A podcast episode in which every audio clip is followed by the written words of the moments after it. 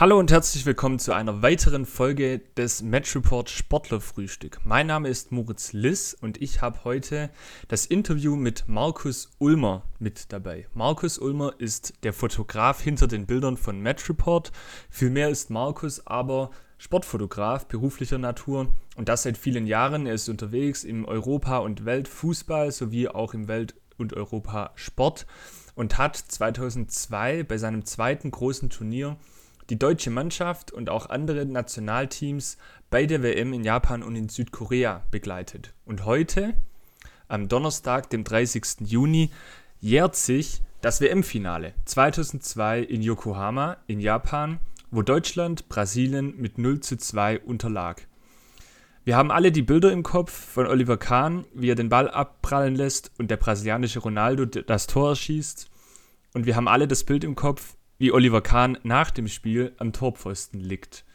Dieses Foto ist tatsächlich noch äh, ein besonderes, weil Markus dafür einen Fotopreis erhalten hat. Nicht nur darüber sprechen wir mit Markus in den nächsten Minuten, sondern auch, wie man eigentlich Sportfotograf erst wird und wie sich so das Sportfotografen-Dasein in den vergangenen Jahren verändert hat und auch, wie so sein Alltag aussieht und wie sein Alltag bei der WM 2002 in Südkorea und in Japan ausgesehen hat.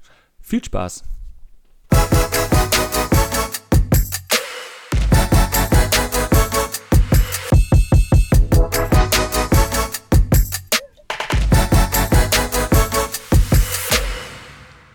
Dann darf ich herzlich begrüßen zu, wir haben nicht Jubiläum, aber wir haben es eigentlich jetzt seit es Match Report gibt, lange versucht und diesmal endlich konnte ich ihn überreden. Markus Ulmer, der Fotograf, der hinter den Bildern von Match Report steckt. Er ist Sportfotograf, 48 Jahre alt, seit einigen Jahrzehnten mittlerweile beim Schwäbischen Tagblatt und im Welt Europa, Deutschland Fußball unterwegs und auch im Weltsport phasenweise. Markus Ulmer, Servus Markus. Hallo. Schön, dass du dich vors Mikrofon getraut hast. Ja. Bist du aufgeregt? Nein. Sehr gut. Markus, wie wird man eigentlich Sportfotograf? Ja, indem man sich für Sport interessiert oder auch das bisschen kapiert, was da abgeht.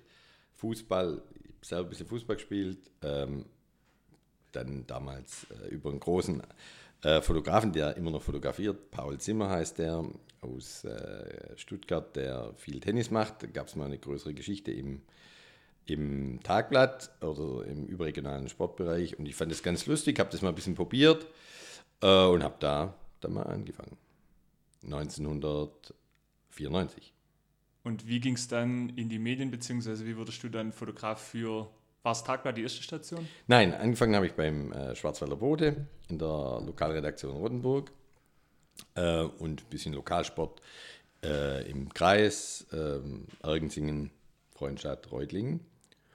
Und danach bin ich dann zum Tagblatt gewechselt nach zwei Jahren.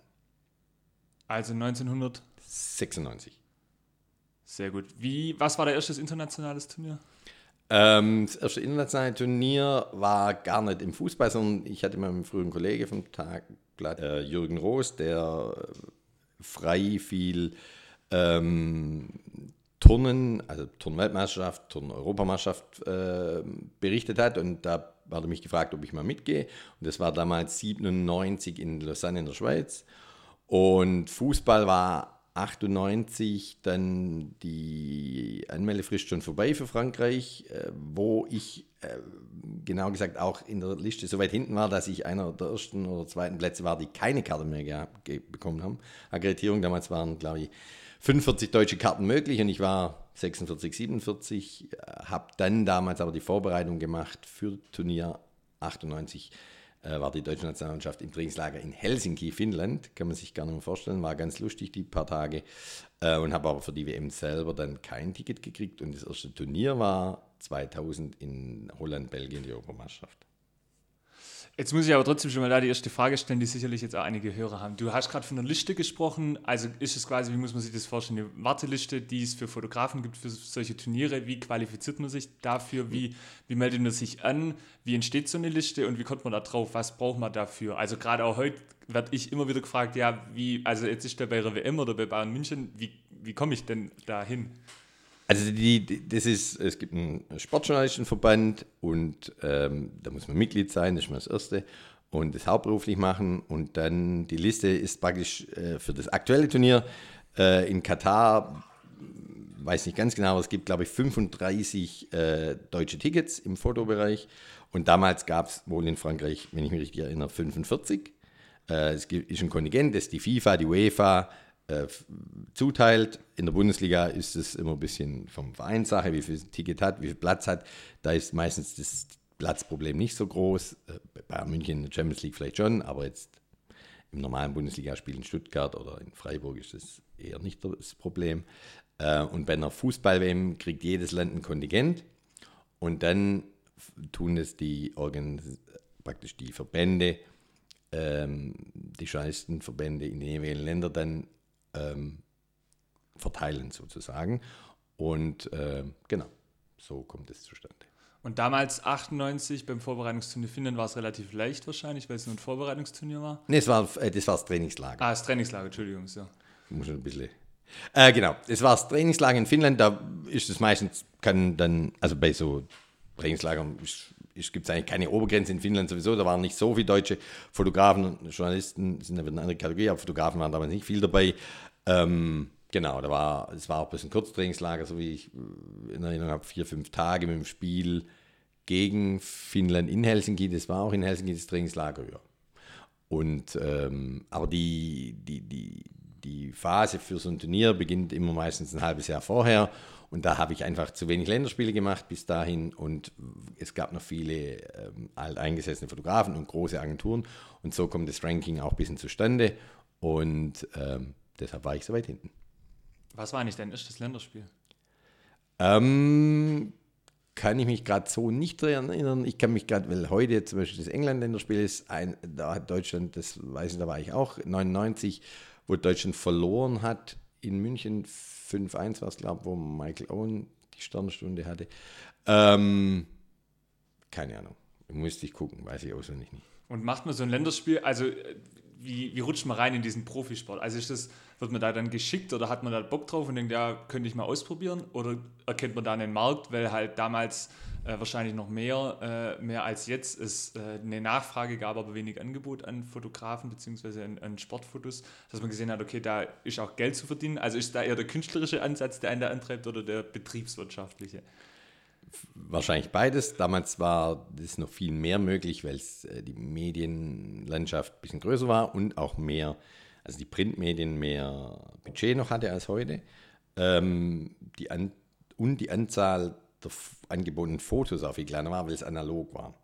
Äh, analog, auch wenn es die ersten Digitalkameras schon gab, aber die haben nicht so viele Bilder gemacht wie heute und vor allem auch das Versenden der Bilder war na klar nicht ähm, mit ähm, in DSL oder äh, Highspeed-Geschwindigkeit möglich, sondern es war alles nur über ISDN-Telefonleitung äh, damals äh, im, im, digitalisierten Bereich oder auch über die Abzuggeschichte, Anlieferung zu Fotoredaktion möglich und somit war na klar auch das Angebot begrenzt. Heute ist ja äh, durch die Geschwindigkeit im Netz äh, nach oben fast keine Grenzen an der Bildanzahl und somit ist mehr Angebot, geringere Preise geringere Preise, äh, einfach auch die wirtschaftliche Möglichkeit äh, schlechter. Aber ja, also wenn man sich für Fußball interessiert und äh, dann will man vielleicht, damals habe ich auch schon ähm, fürs Tagblatt viel Reutling gemacht, wo Ralf Rangnick, das kann man sich, viele Jungen wissen das gar nicht, war Ralf Rangnick damals Trainer oder auch, ja, hier in der Gegend war dann Oftring damals in der Verbandsliga, was äh, nächsthöhere Klasse war, ähm, oder ja, im Kreis, was nicht unbedingt der Verbandsliga von heute mit der TSG entspricht, ähm, weil da dazwischen dann nochmal die Klasse äh, reingerutscht ist, dritte Liga. Und ja, und somit ist, ja, ein bisschen auch international. VfB war ich ab und zu, damals schon in der Bundesliga und ja. 2000 dann, du hast gesagt, das erste Turnier in Holland? Holland, Belgien, genau.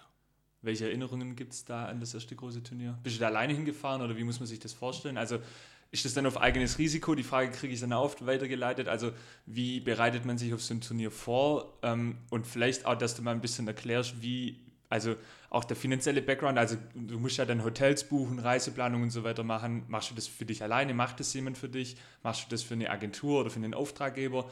Ähm, und wie verdient man dann mit so einem Turnier eigentlich am Ende des Tages Geld? Also am besten ist, wenn man einen Auftraggeber hat, das hatten wir immer nur im kleineren Segment. Wir, also ich oder wir zusammen machen das immer die Planung selber. Damals hatte ich äh, das Turnier mit Florian Eisle gemacht, äh, ein Fotografenkollege. Wir hatten damals einen kleinen Auftrag auch, haben das na klar immer frei gemacht. 2000 war das auch noch ein bisschen möglich ähm, hatten uns äh, versandtechnisch, äh, damals war ja noch Ausland, Auslandversendung ein bisschen schwierig mit Modem. Äh, viele Kollegen, Fotografenkollegen wohnen ja auch im Westen, die sind ja jeden Tag heimgefahren aus Holland und Belgien. Wir hatten uns in Aachen eine Wohnung gemietet und hatten von da aus dann auch mit ISDN, also Old Fashion, die Bilder an die Verlage geschickt äh, und sind halt immer von dort aus gefahren zu den Spielen. Genau, und haben das Turnier äh, da äh, gemacht. Ich habe jetzt auch mal nochmal nachgeguckt. Wir haben gesamt äh, alles, das komplette Turnier, alle äh, Spiele zusammen 700 Bilder fertig bearbeitet. Das machen wir zu zweit, wenn es ein ganz großes Spiel ist, teilweise heute in einem Spiel. Also es war das komplette Turnier von Eröffnungsspiel bis zum Finale. Wir hatten zwei Finalkarten damals schon, was äh, auch super war, auch ein bisschen überraschend, äh, wo Frankreich gegen Italien gespielt hat haben wir auch Deutschland da begleitet, äh, was dann auch die, das Team dann relativ schnell ausgeschieden ist. Und danach war es dann einfach auch, um die, die Ästhetik, ein bisschen schöne Bilder machen, ein bisschen was anderes wie immer alle anderen zu machen.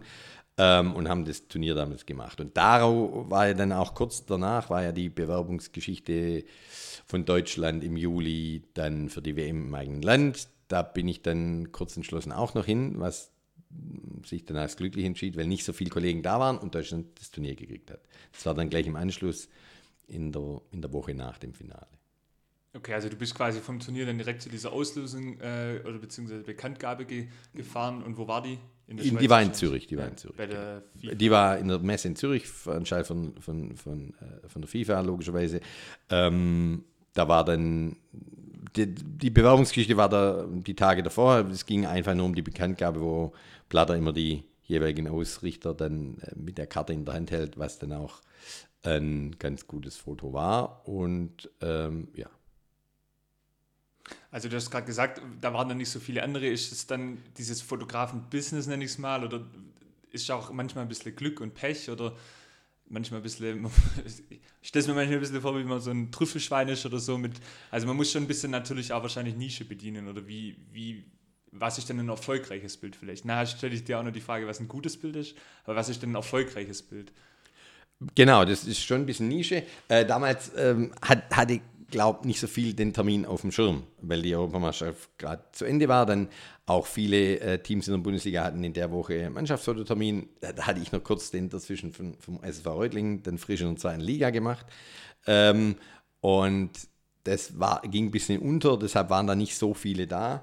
Ähm, was dann aber, ähm, ich glaube, von der Präsentation gibt es heute bei mir 20 Bilder, was sich ja auch niemand mehr vorstellen kann, nur so wenig. Ähm, aber das hat für damals die Zeit gereicht. Und dann kam ja das Turnier 2002, äh, was ich im Hinblick auch in der wirtschaftlichen Geschichte im Vorfeld vor dem Turnier in Deutschland dann auch unbedingt machen wollte. Und äh, in Korea waren, glaube ich, im Gegensatz zu Frankreich dann, glaube ich, bloß die Hälfte Anzahl der Kollegen, so rund 20, wenn ich so genau so überlege also der Ausblick dann, ähm, auch dann die nächste, das nächste Turnier in Japan und Korea war auch als ähm, vielleicht Vorbereitung oder wirtschaftliche Vorschaugeschichte äh, sozusagen für die Heim-WM.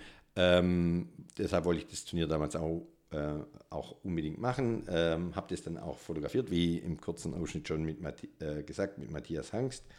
Ähm, und ähm, war dann auch ein bisschen, na klar, Neuland da hat dann äh, relativ gut angefangen mit dem Eröffnungsspiel und dem kurzen Trip nach äh, Tokio, Japan, wieder zurück nach Korea. Und dann ging es da nochmal weiter ins Turnier. Wir, wenn wir zurückblicken, also vor allem, ich sag mal, meine Generation, die noch äh, ein bisschen jünger ist, da gibt es sicherlich die, die jetzt ein Tick älter sind. Ich bin Jahrgang 94, für mich war die WM 2002 so die erste WM, die ich so bewusst als Kind irgendwie verfolgt habe. Ähm, vor allem auch dann hauptsächlich natürlich mit dem, mit dem großen Finalspiel, beziehungsweise mit dem Patzer von Oli Kahn und so. Das sind, glaube ich, die Geschichten, die für, für mich oder für einen Großteil meiner Generation da hängen bleibt.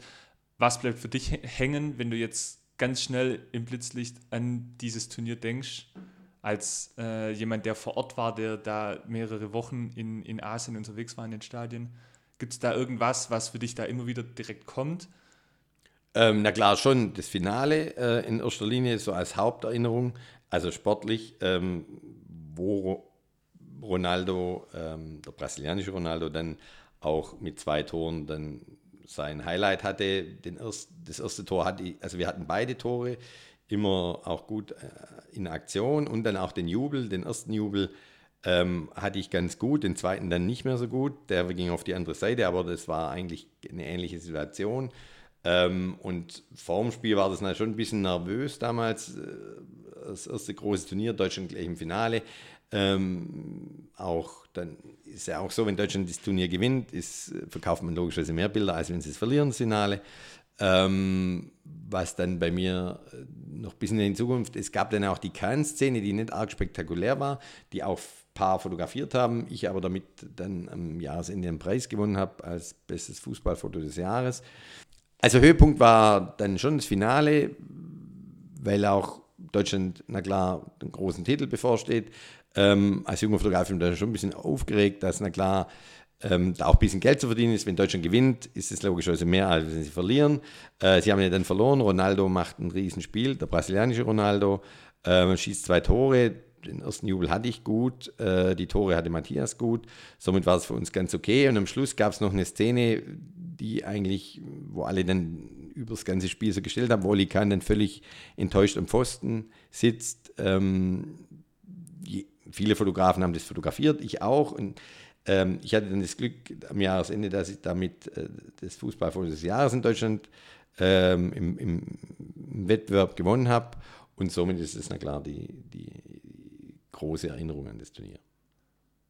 Also schon auch ein Bild, das, wie du sagst, viele Fans dann von außen betrachtet äh, in Erinnerung haben. Was macht denn dieses Bild, was macht denn dein Bild besonders im Vergleich zu der Situation, die viele andere auch fotografiert haben. Kannst du das überhaupt so benennen? Weil ich glaube, für viele, also viele kennen die Szene, du kannst es gerne auch nochmal beschreiben. Aus meiner Sicht sitzt Oli Kahn da am Torpfosten und ist enttäuscht über eine Niederlage, die natürlich in einem sehr wichtigen Spiel passiert ist. Aber was macht dein Bild da besonders im Vergleich zu anderen? Also ich bin der Meinung, dass mein Bild nichts Besonderes ist. Es ist halt von äh, der linken Torseite fotografiert. Es gibt viele Fotografen, die auf der anderen Seite standen, wo es ein bisschen anders aussieht. Äh, ich habe das Bild eingereicht wo, wo das ganze Tor drauf ist und nicht nur der Ausschnitt, wie er am Pfosten sitzt. Ich habe es auch so fotografiert, wie er am Pfosten sitzt. Ich habe mich fürs andere entschieden. Ähm, es war auch im Magazin abgebildet noch das Bild. Das kann auch noch ein bisschen Vor Vorteil gewesen sein. Also das ist nichts Besonderes. Das haben viele andere. Ich bin der Meinung, das ist reines Glück äh, des Betrachters. Also das ist, da gibt es jetzt nicht, äh, weil es von mir ist, ist es gut und von anderen ist es schlechter oder also ist überhaupt nicht so. Also da gibt es jetzt keinen Vorteil von meinem Bild. Auch nicht in der Betrachtung. Ich bin sowieso kein künstlerisch angehauchter Fotograf, sondern eher einfach, ähm, der die Situation versucht, so zu bekommen, wie sie ist. Ähm, eher äh, vom Sportverständnis her, wie Fußball funktioniert äh, und es nicht so als Kunstebene äh, sieht, auch nicht beim Basketball, auch nicht beim Volleyball oder anderen Sportarten.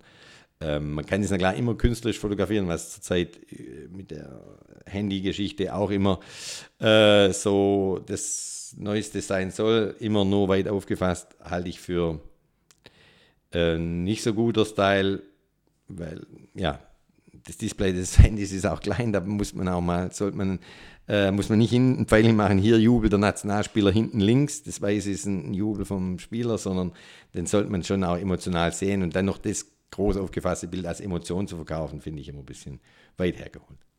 Wenn wir jetzt nochmal auf das Finale zurückschauen, du hast es gerade in den Nebensatz fallen lassen, ein bisschen Aufregung war die da? Also ich stelle mir so vor, junger Fotograf, zweites großes Turnier, erstes Mal schon auch richtig äh, Übersee und im Ausland unterwegs. Ähm, ich, ich, war zu zweit unterwegs, also auch kein Riesenteam da im Hintergrund. Ähm, wie, wie muss man sich so das vorstellen? Wie geht, also man hört es ja viel, dass Spieler dann in so einen Finaltag gehen, aber du hast schon gesagt, dass es natürlich auch wichtig ist, jetzt, wenn die Mannschaft da gewinnt, dann kann man da auch viel gewinnen, ja, sowohl an, an Ansehen bzw. an Erfahrung, aber natürlich auch, auch Geld verdienen am Ende des Tages. Wie, wie erinnerst du dich an diesen Finaltag zurück als junger Fotograf, der sicherlich da noch nicht so die Riesenerfahrung hatte? Ja, eigentlich gar nicht mehr so viel, also der einfach, dass auch die, die, im Vorfeld, da war auch noch die, das ganze Prozedere mit der Kartenvergabe nicht so super organisiert oder normal einfach. Das war eher ein bisschen ähm, ohne digitale Medien einfach. Äh, durfte man irgendwann, gab es die Zusage, man kriegt das Ticket, äh, indem man sich da schriftlich angemeldet hat oder auch eingeschrieben hat. Dann äh, irgendwann ist, na klar, die, die, das Ranking, da war die FIFA damals noch ein bisschen ähm, auch anders unterwegs. Da waren auch nicht ganz so viele Fotografen, aber wo sie ziemlich hin? Dann waren auch viele ältere Kollegen, die das schon oft gemacht haben, die äh, seit 74 äh, fotografiert haben äh, also schon ein paar Finals gemacht haben. Dann ist halt immer so eine Sache, dann, dann hat es am Anfang mal, äh, auch mal geregnet oder dann, es gab dann noch eine lustige Geschichte, die ganz äh, so auch noch ein bisschen das prägt vom Finale, ähm, weil wir eine der Agenturen waren, die zu zweit da waren, äh, hat man jemanden gesucht, der das deutsche Bankett noch im Pool fotografiert. Dann hat sich da Matthias gemeldet und äh, war irgendwann klar, dass er nach dem Finale relativ zügig dahin muss. Ähm, bei Sieg haben wir uns gedacht, okay, ist ganz cool. Äh, bei Niederlage ist klar ein Bankett zu fotografieren immer nicht so cool, weil es hat kein Mensch interessiert ist und die Beteiligten sind alle äh, eher ein bisschen genervt wahrscheinlich. Und ähm, er hat seinen Laptop bei mir im Stadion gelassen und äh, sein Fauxpas war nur, er hat sein Laptop-Schloss äh, rangemacht, weil wir hatten na klar Angst, dass da nicht was wegkommt und so, logischerweise. Ähm, bei so vielen Leuten und so ein Trubel im Stadion, im Medienraum, bei ein paar hundert äh, oder fast 1000 Journalisten da an dem Tag wahrscheinlich, ähm, hat aber den, Laptop, äh, den, den, den Schlüssel für das Schloss mitgenommen. Äh, und irgendwann war ich dann mal mit Bilderbearbeiten fertig, nachts um äh, zwischen 12 Uhr, und 1, 12 Uhr und 1 Uhr und habe festgestellt, er hat den Schlüssel ja noch. Äh, und dann, ja, wie? Erreichen? Ich habe ihn nicht erreicht. Wir hatten damals schon ein Handy, äh, da ein japanisches dabei, was ja auch, äh, ja, es gab schon, aber war ein bisschen tricky, ihn nicht erreicht. Und irgendwann habe ich äh, den Hausmeister im Stadion gesucht, äh, ob er eine Zange oder sowas hat. Ähm, dann kam auch irgendwann mal jemand, er hat eine Schere dabei gehabt, was für einen Stahlseil ein bisschen schwierig war. Ähm, und dann blieb mir nichts anderes übrig, als das Laptop da zu lassen. Ich habe es ja nicht weggekriegt. Ähm, von, ich konnte, das hat dann so eine Öse angeschlossen.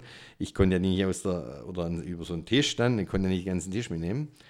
Ähm, und bin dann im Hotel angekommen, da war, ist er gerade auch gekommen und dann musste ich den ganzen Weg wieder zurück ins Stadion, äh, was nicht so das Problem war, hinzukommen, aber zurück, weil da war praktisch Aufräumarbeit und da gab es keinen Shuttlebus mehr und kein Taxi mehr.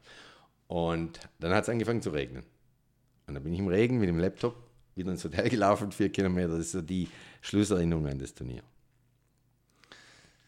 Ähm, du hast vorhin auch gesagt, wie viele Fotos bzw. wie wenig Fotos du dann zum Teil für so ein Spiel fotografiert hast. Wenn wir jetzt nochmal äh, auch über das ganze Turnier schauen, würde mich interessieren, wie, wie geht man in so ein Spiel rein? Also worauf achtet man da als Fotograf? Wann beginnt eigentlich da so auch ein Stück weit der Arbeitstag? Also ab wann macht man Fotos? Ab, ab wann beginnt der Spieltag?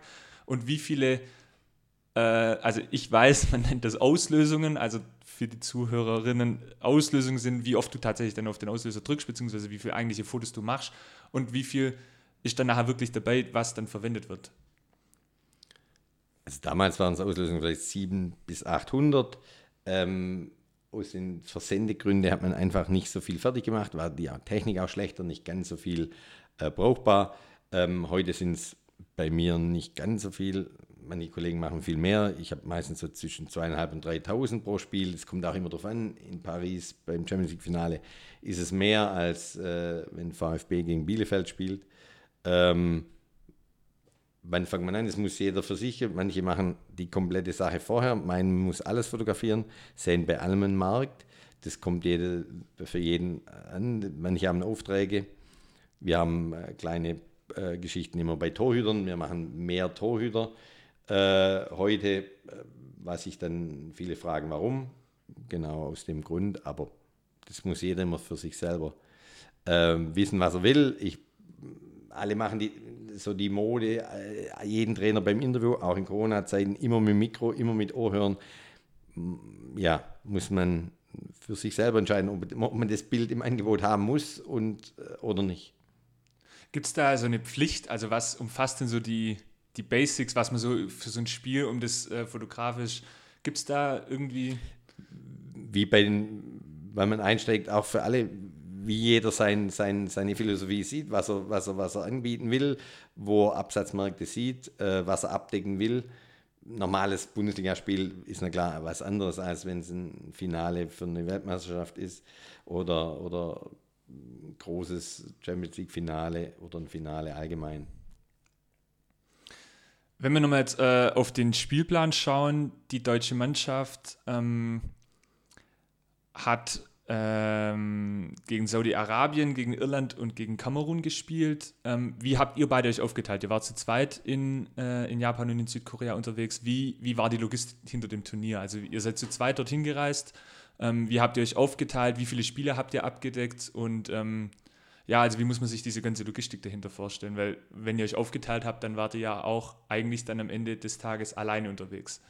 Genau. Also Matthias war in Japan, hat jeden Tag, wenn es möglich war, ein Spiel gemacht, ähm, ist immer mit dem ganzen Gepäck von A nach B gereist. Ähm, äh, er hat heute immer noch die Geschichte parat, dass äh, er damals so einen, haben uns so einen frischen Rollkoffer äh, zum Reisen da ähm, besorgt und ähm, bei ihm waren die Räder abgefahren nach vier Wochen. Äh, er hat es danach auch ähm, bei der Firma moniert. Dann haben die alle gesagt, das kann nicht sein, äh, das geht nicht, äh, das bringt niemand hin. Äh, und dann hat er ihn eingeschickt und die waren völlig perplex, dass es doch ging. Äh, er ist halt immer vom, vom, vom, ist alles mit dem Schnellzug in, in, in, in, äh, in Japan gefahren, außer auf die Insel logischerweise geflogen. Ähm, und dann halt immer vom Stadion, Hotel, Bahnhof, Stadion, Hotel, Bahnhof, so in dem, in dem Ding. Wir in Korea, wie gesagt, ich bin da ähm, habe mich da mit einem anderen Kollegen zusammengetan, haben da ein Mietauto gehabt ähm, und sind da ähm, am Anfang mehr in Seoul gewesen, dann wieder mehr auf dem Land, also auf dem Land außerhalb der Hauptstadt äh, Land, und dann so einfach ganz normal über die Autobahn von Stadion zu Stadion gefahren, vielleicht ab und zu auch mal zwei, drei Tage im gleichen Hotel gewesen ähm, und hatten es nicht so ähm, immer nur ganzes Gepäck dabei, sondern einfach nur die Fotoequipment dann wieder ähm, zurück ins Hotel und haben versucht, da immer ein paar Tage in einem Standort zu sein. Wie viele Kameras, wie viele Objektive, wie viele Koffer, wie viel Kleidung, wie ist da so die Gewichtung, wie, wie muss man sich das vorstellen? Also ein, bei so, heute ist es immer auch jedem Fotograf, manche machen das ganze Turnier mit fünf Kameras, weil sie viel Remote hinterm Turner aufstellen. Äh, damals war das jetzt nicht so das Thema Remote, immer hinterm Turner, aber ähm, zwei und drei mehr ähm, zwei bis drei mehr ist es ja ein bisschen schwierig zu handeln während dem Spiel äh, am Mann. Ähm, dann normal ein bisschen Kleidung, dann halt auch zwischen Waschen bei vier Wochen, anders äh, geht es fast nicht. Und ähm, ja, also das ist äh, je nach Präferenz, auch was man fotografiert, wie man das macht. Ähm, genau, also das Equipment ist eher gleich, ob ich jetzt hier ähm, zum Bundesligaspiel gehe oder auch äh, hier zum, zum Oberliga in Reutlingen fotografiere, ähm, als äh, auch ein, eine WM. Ähm, das Einzige ist halt immer, äh, wenn die Sicherheitsvorschriften relativ streng sind, ist immer alles außen einzupacken im Stadion oder auch in Hotels oder auch ähm, ähm, Parkplätze raus, rein, raus, rein. Das ist dann halt bei so einem Turnier immer ein bisschen äh, wichtig, dass man alles im gleichen Platz tut äh, und am Schluss die Akkreditierung auch immer man hat und dann äh, auch keine Fehler macht, ähm, an den ähm, Kontrollstellen Sachen liegen lässt oder ähm, auch ähm, ja, Karten, Kreditkarten, Geldbeutel und solche Dinge immer halt ähm, dann so ein bisschen System aufbaut, dass es funktioniert, in, wenn man jeden Tag in so Geschichten im Auto oder im Zug unterwegs ist. Bevor wir gleich über die Aufteilung der einzelnen Spiele dann noch äh, sprechen, da habe ich nämlich noch eine Frage. Geh mal kurz, also kurzer Ausflug Nerdtalk. Was ist so, wenn du sagst, du hast immer gerade jetzt deine Standardausrüstung mal, egal ob du jetzt Oberliga oder Bundesliga fotografierst, ganz kurzer Abriss, was hast du immer so dabei? Was ist so deine Standardausrüstung momentan? Also 400 mm Objektiv fotografiere ich normal als, als Hauptoptik und dann äh, entweder auch noch ein 70-200 mm Objektiv, äh, dann logischerweise auf jedem Objektiv ein Gehäuse. Und dann ist die Frage, beim Turnier ist es meistens noch ähm, eher im Weitwinkelbereich 2470 noch eine Kamera äh, zu haben, wenn ähm, im Stadion drumherum noch ein bisschen was passiert. Ähm, genau, das sind so die, die drei Punkte. Dann gibt es noch eine, die Ausrüstung fürs Hintertor, wo man äh, mit Funk oder Kabel auslösen kann, dass man da noch die Geschichten hat.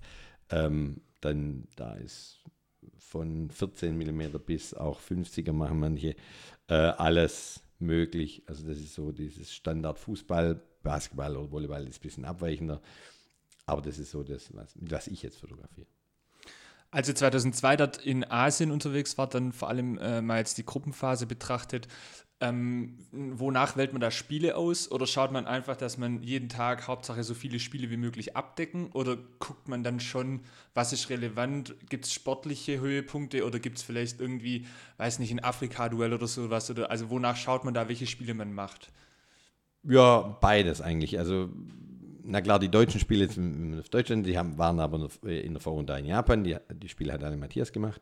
Ähm, dann haben wir einfach, der Kollege und ich, so die Route festgelegt äh, welche Spiele dann interessant sein können ähm, und einfach wo, wie die Entfernung von dem Stadion zu Stadion ist, was, was ist äh, zwischen Reiseweg und Begegnung, ähm, wobei da alles gut werden kann oder nicht gut sein kann. Also da kann auch ein Spiel mehr sein.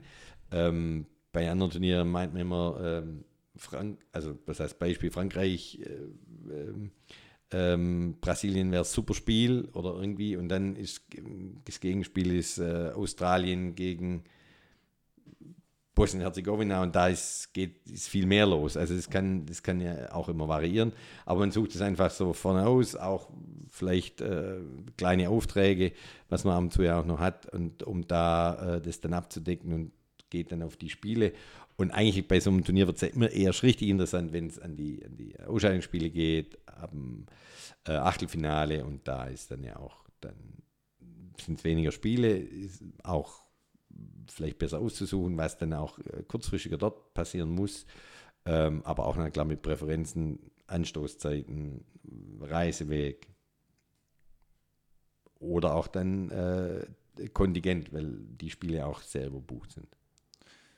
Wenn du an 2002 denkst, welche Spiele, gab es gute Geschichten in der Hauptrunde, an die du dich äh, erinnerst? Gibt es Highlights eher, oder gibt es Highlight-Spiele? Eher abseits von dem, vom Platz war der Vorrunde war eher ein bisschen, kann ich mich gar nicht mehr so gut daran erinnern, da wir kein deutsches Spiel hatten, dann ähm, Tobias hieß der Kollege, wir hatten dann irgendwann einen Mitfahrgast, das war ein, ein, ein Reporter von der Bildzeitung, ähm, der heute auch in der Chefredaktion da noch ist. Und der hat dann immer so, wollte dann noch ein paar Randgeschichten machen.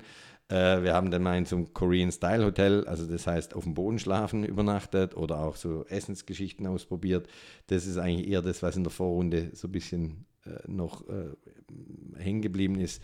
Und dann Achtelfinale kam ja Deutschland nach Korea ähm, zum Spielen ähm, was auf, äh, da gab es auch eine Insel, äh, Seguipo, wo das dann da war, ähm, gegen Paraguay. Da war zum Beispiel Geschichte, hatten so einen ganz verrückten Torhüter und dann war na klar, da das bisschen das Thema, auch wieder auf die Insel kommen, war dann ja irgendwann klar, deutsches Spiel da, dann brauchen wir da wieder einen Flug hin, äh, haben und danach geguckt und dann war na klar, im, in der Knockout war dann ja irgendwann auch ein bisschen interessant, was Korea macht. Vorher, klar, die koreanischen Fans immer schon das Thema mit ihren ähm, Fangesängen und äh, einheitlichem Auftreten. Und dann irgendwann war es auch ein bisschen sportlich so, dass ein bisschen aufgefallen ist, auch gegen Spiel gegen Italien oder auch dann gegen Spanien, dass die Schiedsrichter schon arg auch für Korea äh, pfeifen. Ähm, was dann auch später dann rauskam, dass da auch ein bisschen Einfluss genommen wurde. Ähm, was mir aber da zum Beispiel auch schon aufgefallen ist, genau.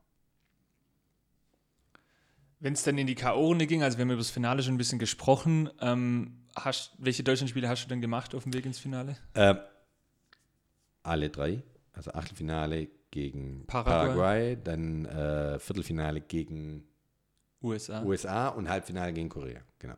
Alle drei 1 zu 0. Wer waren die genau. Torschützen? Ähm, Ballack Halbfinale und gelbe Karte vom Schweizer Schiedsrichter, somit nicht fürs Finale. Und dann USA, weiß ich nicht mehr. Müsste ich schauen. Moment. Achtelfinale Paraguay. Neville, kann es sein? Also USA, äh, wieso steht hier Ballack und Siege? Ah, das müsste die Vorbereitung gewesen sein. 39. Minute Ballack. Ja. Und gegen Paraguay war es Neville, richtig. 88. Minute, kurz vor Schluss. Genau. Und USA weiß ich nicht mehr. USA war Ballack. Auch Ballack. Okay, dann war Ballack beide Tore ähm, ähm, gegen USA und gegen Korea. Wo sitzt man denn eigentlich? Also ist, ist es wie äh, nicht im Kino, gibt es da freie Platzwahl im Stadion oder wie werden da Plätze zugeteilt? Wie kann man sich auswählen? Und wenn man das darf, wo positioniert man sich denn am besten, wenn man Fußball fotografieren will? Also es gibt festgelegte Plätze, je nach Spiel in so einem Turnier, glaube ich, immer so zwischen 140 und 200 um, um das Feld. Numerierte Plätze, da gibt es dann auch wieder, die Nachrichtenagenturen haben die Plätze vorher schon fix äh, zugeteilt und als freier Fotograf gibt es dann wieder ein Ranking äh, wo man dann irgendwann dran ist zum Aussuchen und dann, wenn man weiter hinten ist, muss man das nehmen, ein bisschen was übrig ist. Wenn man weiter vorne ist, je nach Präferenzen, manche sitzen gerne immer auf der Trainerseite, manche immer auf, auf der langen Seitenlinie. Das kommt immer darauf an, wie man, wer spielt, was ist, welches Stadion, wie das Licht ist. Muss jeder hat da seine Vorgehensweise. Ich bin da jetzt nicht immer festgelegt, dass ich an einem Platz sitze oder immer weiter weg vom Tor, weil ich nicht so gern mag, so eng zum Tor zu sitzen, äh, weil man bei der Außen mehr mit dem 400 fotografieren kann, länger als am Tor, weil da sind sie ja oft schnell zu nähe äh, von der Entfernung und man sieht nichts mehr. Wo bist du im Finale gesessen? Innenseite Trainer, vielleicht fünfter oder sechster Platz. Und die beiden Tore sind auf deiner Seite gefallen? Ja, genau.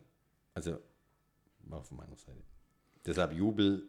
Das Tor selber habe ich äh, nicht gehabt, wenn ich richtig weiß, aber den ersten Jubel, wie ich schon gesagt habe, von Ronaldo. Wie hat man denn den gut? Also was macht denn nachher, was macht denn ein gutes Sportfoto aus? Was macht ein gutes? Wobei da gibt es wahrscheinlich Unterschiede, wirst du mir gleich sagen. Also wir reden jetzt ja gerade ja, von dem Jubel. Das ist die Betrachtung. Also der Jubel ging mal in meine Richtung. Das ist schon mal das erste Kriterium, dass es gut ist, weil wenn er in die andere Richtung geht, habe ich ihn nur von hinten oder von der Seite oder sehe ihn gar nicht, weil das Tor irgendwann dazwischen steht. Ähm, und er ging äh, in die Richtung und er hat auch bisschen, also er hat auch ein bisschen gejubelt.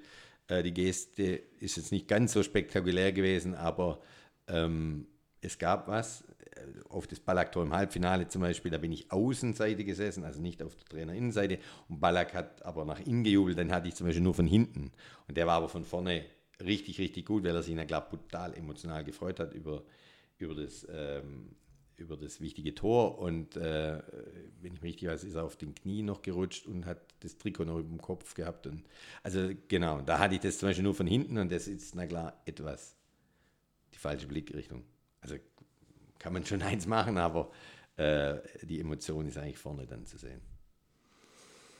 Mm, wenn wir mal dann ein bisschen weiter schauen, also von 2002 ein bisschen entfernen in den kommenden Jahren, du hast das ganz am Anfang schon gesagt, du wolltest 2002 unbedingt machen, weil es dann 2006 äh, direkt danach, ja, nach 2002 die Entscheidung gab. 2006 findet die WM in Deutschland statt und damit ergibt sich eine Heim-WM und ähm, wie, wie war die Vorbereitung auf dieses Turnier? Ist das irgendwie anders? Wann beginnt so eine Vorbereitung auf so ein Turnier und wie, in welcher Form bereitet man sich auf sowas vor? Also äh, von, du hast vorhin schon ein bisschen so erklärt, Reiseplanung, klar, man schaut nach den Spielen. Ähm, macht man das alles von zu Hause aus oder mietet man sich da irgendwo eine Wohnung im Zentrum des Landes oder wie, wie läuft sowas ab? Und wie war es 2006 vor allem? Also 2006 war eine, klar, eine ganz spezielle Geschichte, aber durch die 2002er WM und durch die verschiedenen Kontakte ähm, und auch Zufälle kamen wir zu zufällig dann auch äh, über einen Schweizer Kollegen äh, zu dem Auftrag schon für die äh, FIFA was zu fotografieren. 2005 äh, bei dem Vorbereitungsturnier äh, Config Cup in Deutschland. Hatten dann auch ähm, mit einem Schweizer Kollegen zusammen äh, den Auftrag gekriegt für die WM. Ähm, was dann ein bisschen speziell ist, weil wir alle, Turnier, alle Turnierspiele gemacht haben. Ähm, für 2006 waren wir klar sehr umfangreich. Wir waren am Schluss äh, alle zusammen mit Technikern und Fotografen ein Team von mehr, mehr als 15, ich glaube 16 Leute. Ähm, das war na klar eine ganz große Planung. Da habe ich die, den größten Teil davon gemacht. Ähm, was ja äh, dann auch schon im Dezember ähm, mit der Planung angefangen hat, im Dezember 2005. Ähm, da hat man dann uns entschieden, drei Standorte zu machen, in Düsseldorf, hier in, in Rottenburg und in Leipzig und haben da verschiedene Wohnungen als Büro und zum, zum Übernachten gemietet und haben von da aus dann geguckt, welches Team wohin dann in die zehn Stadien, zehn waren es, zwölf, zehn Stadien, zehn Stadien in Deutschland, ähm, genau. Und um dann zeitgleich dann vier Spiele in einem Tag zu besetzen, zu koordinieren, wer macht was. Und auch damals war es dann klar so, für ein gutes Spiel ähm, vermeintlich Gutes hat man sich dann vielleicht priorisiert, was dann am Schluss des Tages dann doch nicht so gut war, sondern das eine, dann wo vielleicht bloß ein oder zwei Leute waren, war dann viel besser. Äh, es war mal ein Australien-Spiel auch in Stuttgart gegen Kroatien, haben alle gemeint, dem Tag, wow, das ist, ist ja okay. Es war dann ein riesen Highlight-Spiel, es ging, ging glaube ich, 4-4, 3-3 oder so mhm. aus. Ähm, viele Tore, viele Emotionen.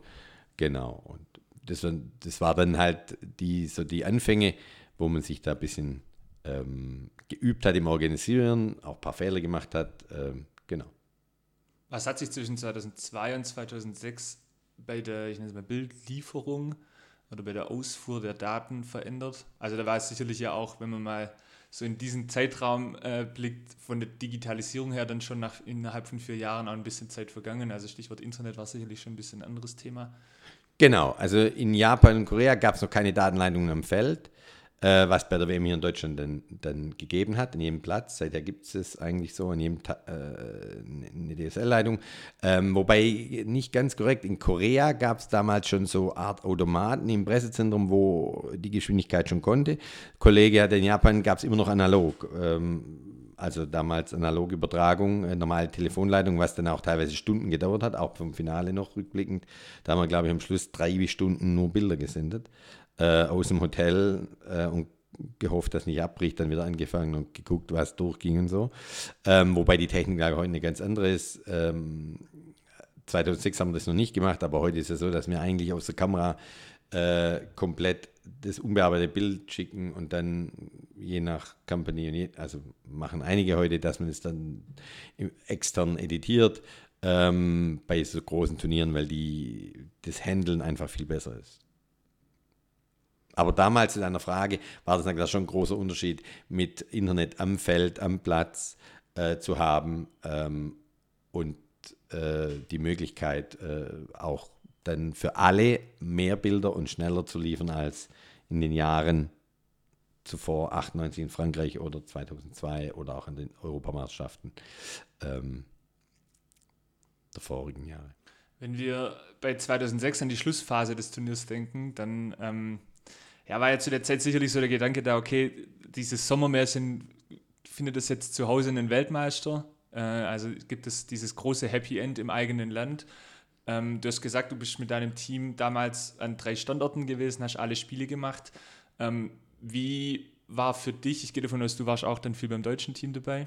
Ähm, nein, nicht unbedingt. Ich habe äh, eher, es war nach Stadien aufgeteilt, nicht nach Teams. Also ich habe mehr äh, die Stadien München, Stuttgart, Nürnberg und Kaiserslautern gemacht. Ähm, einfach die Südgeschichte. Also ich war in der Südgruppe ähm, und das war immer da, wo sie gespielt haben. Ich kann mir jetzt gar nicht, Eröffnungsspiel klar in München haben wir gemacht, da war, war Deutschland und dann haben sie ähm, Dortmund und Berlin. Genau, und bei beiden Spielen war ich zum Beispiel nicht in der Gruppe. Ich war erst dann wieder das Argentinien-Spiel, glaube ich, in Berlin. Ja. Ähm, Genau, das war dann dazwischen. Aber da war, also für mich war da jetzt nicht Priorität Deutschland, da hatten wir auch die, die FIFA, den FIFA-Auftrag und da waren auch andere Priorisierungen. Also da war dann irgendwann auch klar, dass man ein Finalbuch äh, macht oder ein Finaltagebuch sozusagen, 24 Stunden Finalreportage. Das zu organisieren war auch fürs Finale in Berlin eine Monstergeschichte, äh, wo wir dann auch da 15 Leute im Einsatz hatten. Äh, dann hatten wir hier noch eine Kollegin äh, aus Reutlingen, da haben wir noch eine ganz spannende Geschichte gemacht. Die Holländer waren hier auf der Alpe in so einem, haben so ein eigenes Camp gehabt. Da waren wir na klar, wie auch andere Fotografen da waren, die haben wir eher, weil sie in Stuttgart gespielt haben, da mehr, mehr begleitet. Also da gab es ja auch viel mehr Randthemen. Ähm, genau, also da gab es ja extrem viel abzudecken und genau.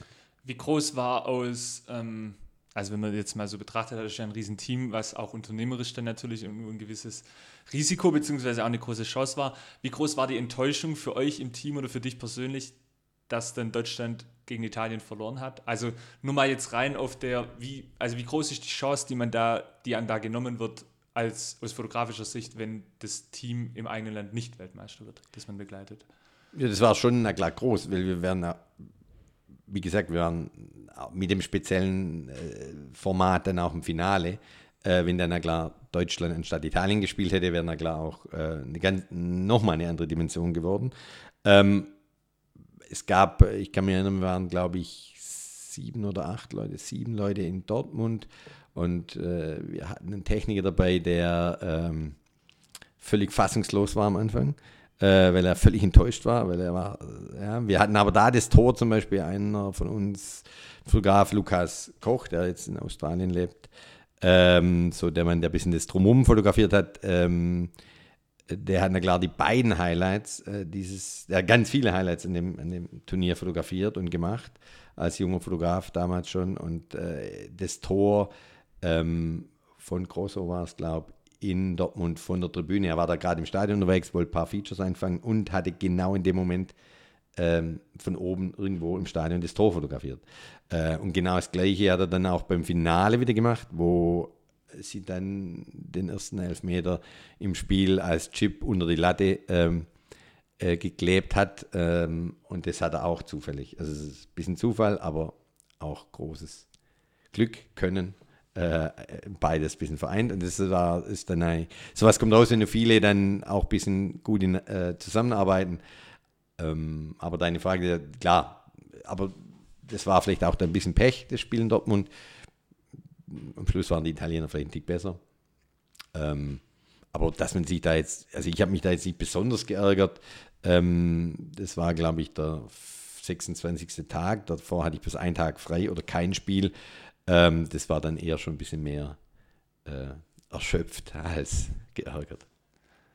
Wenn du in all diesen Jahren zurückblickst, kann ich mir auch vorstellen, durch die Nähe einfach allein ein Spielfeld äh, in den Stadien, wie sehr baut man da oder baut man da überhaupt irgendwie Beziehungen? Kennt man da auch Akteure, also aus dem Team? Kennt man da von, weiß ich nicht, Betreuerstab? Also ich stelle mir vor, wenn du regelmäßig in Stadien bist, auch in der Bundesliga, dann läuft man ja immer wieder den gleichen Personen auch über den Weg. Gibt's da, gab es da Begegnungen, die, die rückblickend irgendwie besonders waren oder die irgendwie für dich in Erinnerung äh, geblieben sind? Weiß ich nicht, mit Spieler oder irgendwo gab es da mal Situationen, weil ab und zu ja, äh, ich erinnere mich, ich glaube 2000, war es auch 2014, als bei einem Torjubel ähm, über einen Fotografen gestolpert wurde oder ist ein Torjubel quasi über einen, wie war denn das? Da gab es eine Geschichte, die dann auch, glaube ich, in der Bildzeitung gedruckt Ja, ja, ja. Das war, ähm, da, ist, da ist das Team, glaube ich, in einen Fotografen gecrashed und ihm ist aber nichts passiert. Äh, es war ein AFP-Fotograf äh, und dann haben halt alle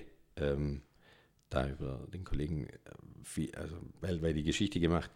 Ähm, fällt mir jetzt akut jetzt nicht so ein. Früher war die Beziehung zu den Teams mehr als heute durch die Abschirmung von den vielen Medienleuten, die die Teams gerade haben, ob Nationalmannschaft oder auch die Clubs.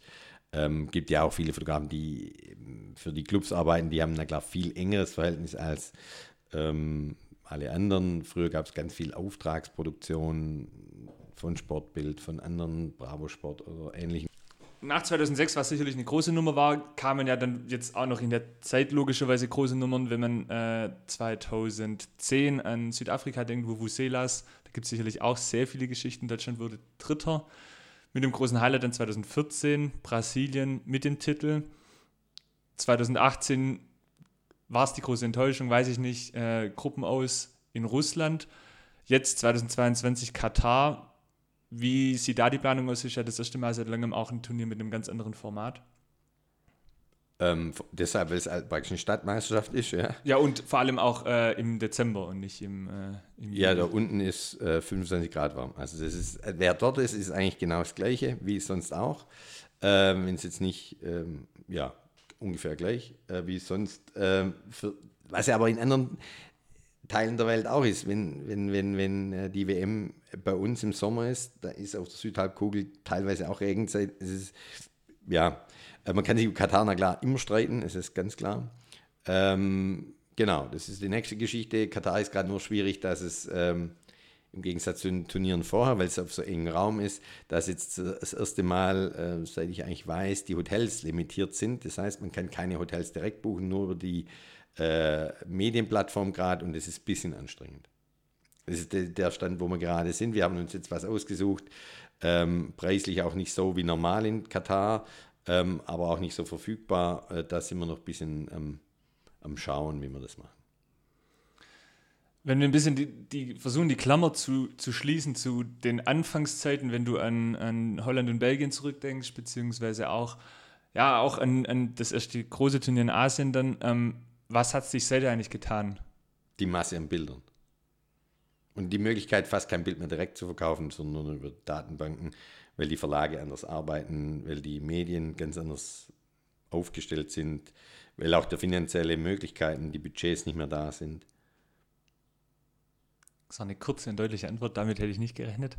Äh, zweite Frage, letzte Frage. Ähm, du machst ja zusammen oder hast mit mir zusammen angefangen, mittlerweile sind wir ein größeres Team, Match Report, eine Geschichte für einen Lokalsport, eine digitale Geschichte. Äh, du bist seit Jahrzehnten äh, fürs Schwäbische Tagblatt unterwegs im Lokalsport in der Region. Ähm, es gibt so ein Format, wir haben da gerade so, das heißt Fragenhagel, da gibt es ein bisschen so entweder oder kurze Antworten. Äh, lieber Kreisliga A, 3 Tübingen oder WM-Finale? Beides. Warum? Ähm, ich war am Wochenende äh, Kreisliga A im, äh, im, im äh, Bezirk Schwarzwald, nördlicher Schwarzwald, was ich nicht damit gerechnet, dass da 400 Zuschauer hat und dass da äh, eigentlich viel Stimmung war. Na klar, ist WM-Finale was anderes als Kreisliga. Ähm, aber jedes Jahr, auch dieses Jahr war das so, die letzten 20, 25 Jahre, wo ich Champions League Finale gemacht habe, mache ich meistens, wenn sie oder muss ich, ja, mache ich meistens sonntags dann auch noch hier ein paar Spiele. Ähm, das nächste Spiel nach Paris, Real gegen Liverpool, war zum Beispiel äh, Freudenstadt Bayersbronn oder ähm, Dettensee gegen äh, Talheim. Mhm. Jetzt muss ich, was stimmt? Ja, stimmt. Thalheim hat in äh, Dettesee gespielt. Okay, äh, ähm, genau, das war dann ähm, Kreisliga nach dem Champions League-Finale, äh, was ich, ist na klar was ganz anderes, aber auch da ähm, muss man gucken, dass man den richtigen Moment erwischt. Also wenn man ein gutes Bild machen will oder eine gute Szene. Ähm, also der Fallrückzieher ähm, ist na klar von äh, Benzema vielleicht ein bisschen was anderes als vom Mittelstürmer von, vom SSV Dettensee, ähm, aber haben muss man ihn auch erst mal vorher dass man sieht, wenn er kommt, äh, dass man da auch drauf ist, ähm, um jetzt immer das äh, spektakulärste Bild äh, zu formulieren und zu finden.